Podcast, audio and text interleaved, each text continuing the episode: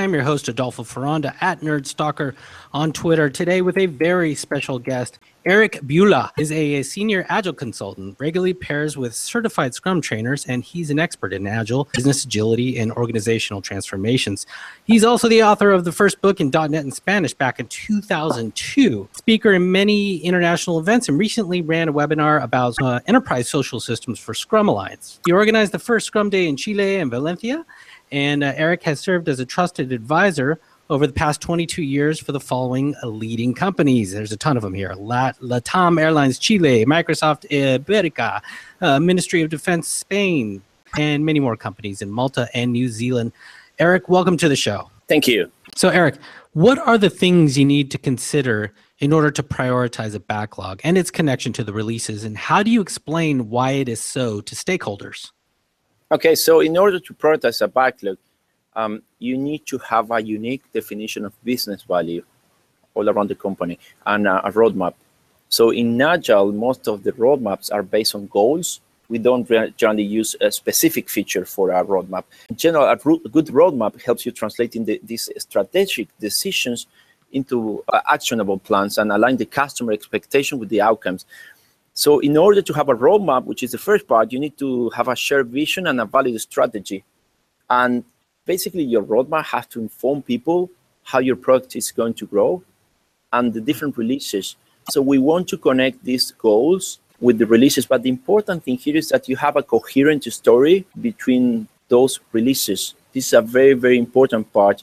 So don't even think of doing anything else until you, you think up, uh, you just come up with this coherent story between the releases. So you're going to use this story to align the stakeholders and ensure that everyone is on the same page. As also, you need to define plus minus what you're going to have in each release, apart from the story, and then you analyze the, the cost and the impact you are trying to achieve. But you also need to have the right relationship between the roadmap and the product backlog.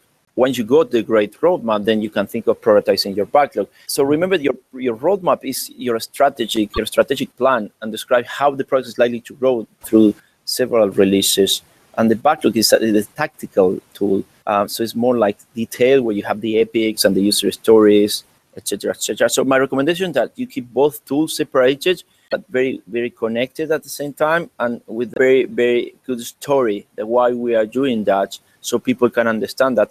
Uh, once uh, you understand all this, you are ready to prioritize your backlog inside. For example, um, in some companies, uh, they generally do refinements, and I generally recommend doing, for example, three or four refinement sessions a week. All right. So what? Is, so you've touched on some of those. What are the techniques and tools?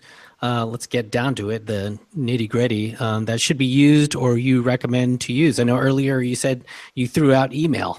to yeah, yeah, yeah, people, yeah. Right? it was a little bit crazy, right? But it worked very well.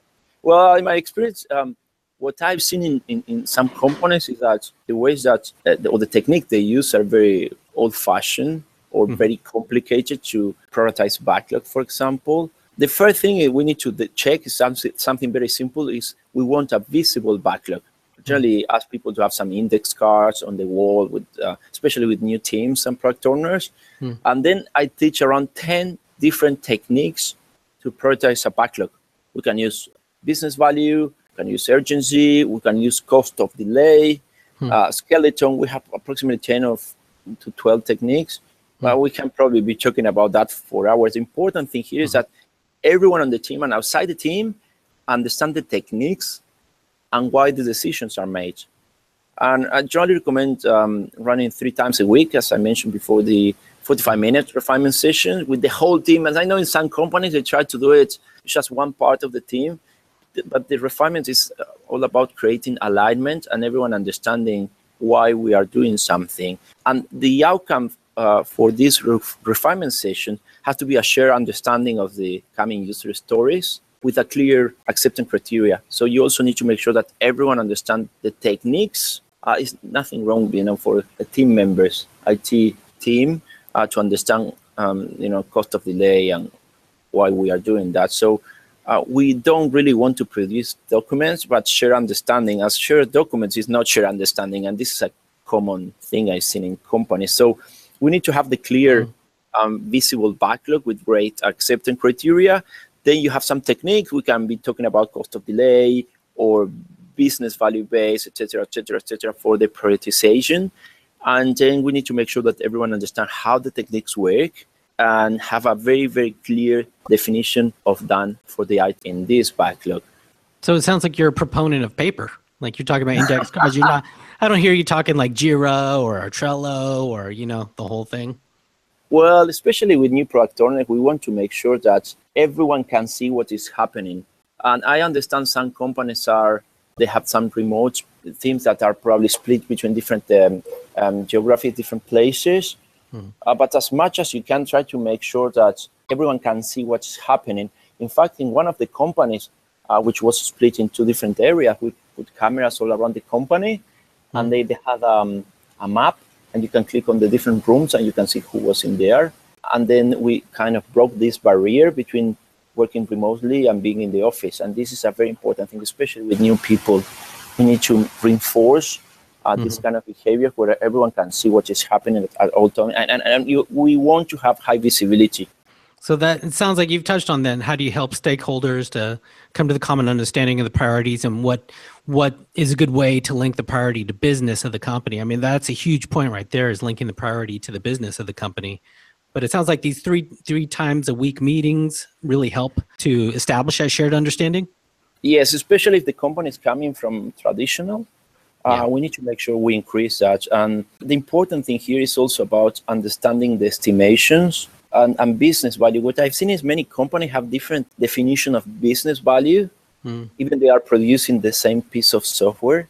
What I generally do is I try to organize a meeting, a mm-hmm. workshop. Sometimes it's two sessions with everyone there. And in the first session, what we do is just put the goals, mm-hmm. which going to be transformed into a roadmap.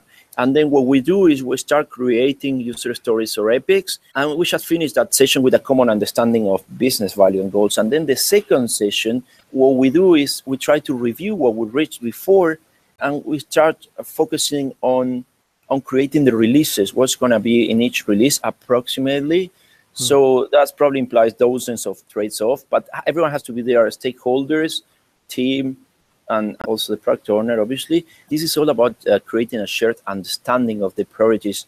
And my expectation after this uh, kind of session is for everyone to be aligned and understand what the first priority is. All right. Thank you, Eric. Thank you.